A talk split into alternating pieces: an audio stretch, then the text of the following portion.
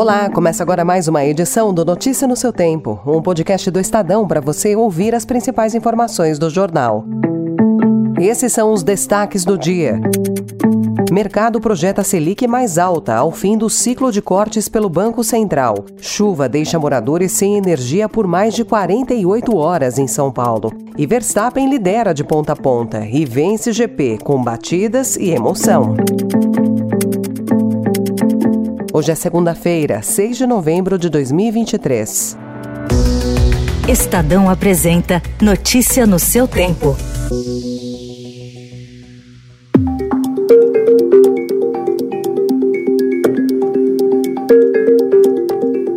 o comunicado divulgado pelo Comitê de Política Monetária do Banco Central na semana passada, após o presidente Lula ter afirmado que o país dificilmente cumpriria a meta de zerar o déficit fiscal em 2024, executivos e economistas do mercado financeiro praticamente descartaram a possibilidade de haver uma aceleração no ritmo de corte da taxa básica de juro. Com o aumento do risco fiscal e o cenário externo adverso mencionados na nota do órgão, o mais provável provável, segundo eles, é que haja até redução na velocidade de corte da Selic, de meio ponto para 0,25 ponto percentual a partir de março. Muitos analistas passaram a projetar que o piso da Selic no fim do atual ciclo de baixa dos juros em dezembro de 2024 deverá ser de 9,5% ao ano, em vez dos 9% apontados anteriormente. Entrevista ao Estadão, o ex-diretor de política monetária do Banco Central, Bruno Serra, avalia que a mudança da meta de zerar o déficit nas contas públicas no ano que vem, colocada pelo próprio governo, entrou em pauta antes do esperado em razão da dificuldade do Planalto de conseguir as receitas adicionais necessárias ao objetivo. O problema, segundo ele, é o país perder credibilidade na condução da política fiscal, ao mesmo tempo em que se avizinha o debate sobre a sucessão no Banco Central Central.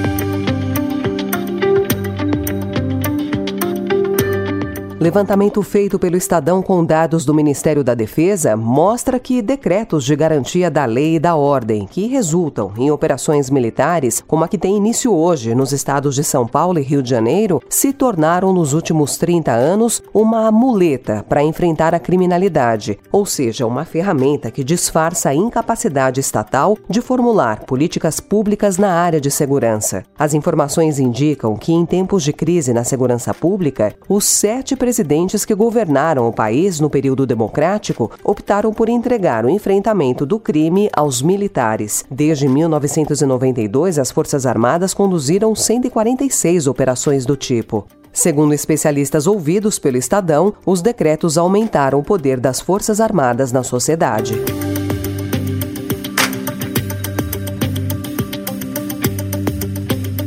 Nas notícias internacionais, o Egito, que suspendeu ontem as saídas de estrangeiros e palestinos feridos da faixa de Gaza. A decisão foi tomada depois de Israel bombardear um comboio de ambulâncias no sábado, matando 15 e deixando 60 feridos. O exército israelense admitiu o ataque, mas garantiu que os veículos eram utilizados por terroristas do Hamas. Com isso, ontem não houve lista de estrangeiros autorizados a deixar Gaza e o Brasil ainda aguarda a repatriação de 34 pessoas presas no enclave. O ministro das Relações Exteriores do Brasil, Mauro Vieira, acredita que o grupo possa sair a partir de quarta-feira, mas já admite atrasos no cronograma.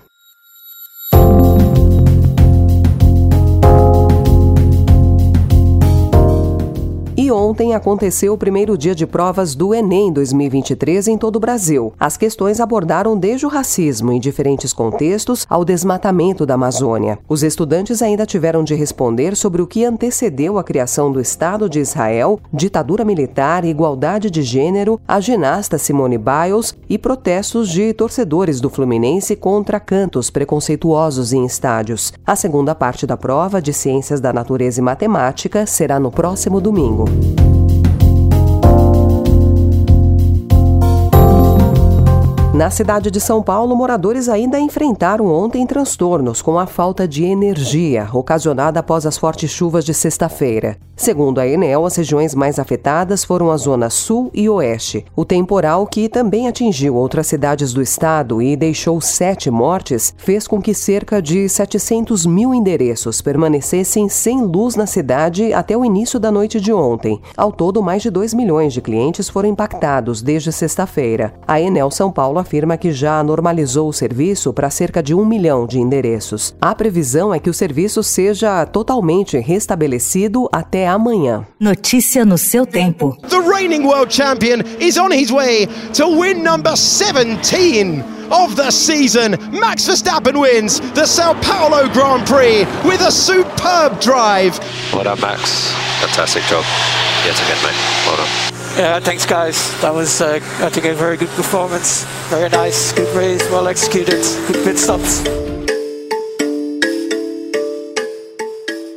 Max Verstappen reinou em Interlagos e coroou sua atuação no Grande Prêmio de São Paulo ontem com a vitória na corrida principal. O tricampeão mundial de Fórmula 1 liderou de ponta a ponta, manteve-se longe da confusão e faturou a sua 17ª prova na temporada, ampliando seu recorde. Lando Norris foi o segundo e Fernando Alonso o terceiro. Várias celebridades e figuras do esporte compareceram ao Autódromo de Interlagos para acompanhar o GP de São Paulo de Fórmula 1. O fim de semana teve recorde de público.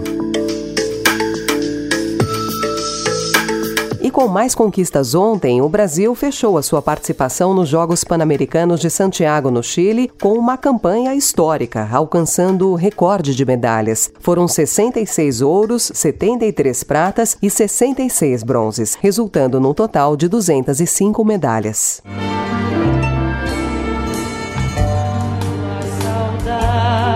O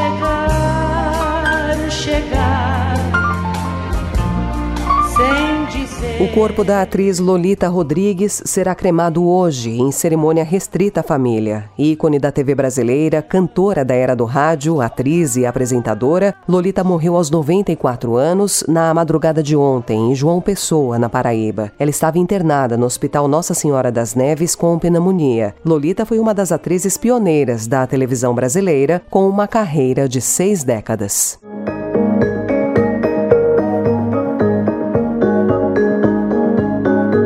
Essa foi mais uma edição do Notícia no seu Tempo, com apresentação e roteiro de Alessandra Romano, produção e finalização de Mônica Herculano. O editor de núcleo de áudio é Manuel Bonfim. Você confere essas notícias e outras informações no site estadão.com.br.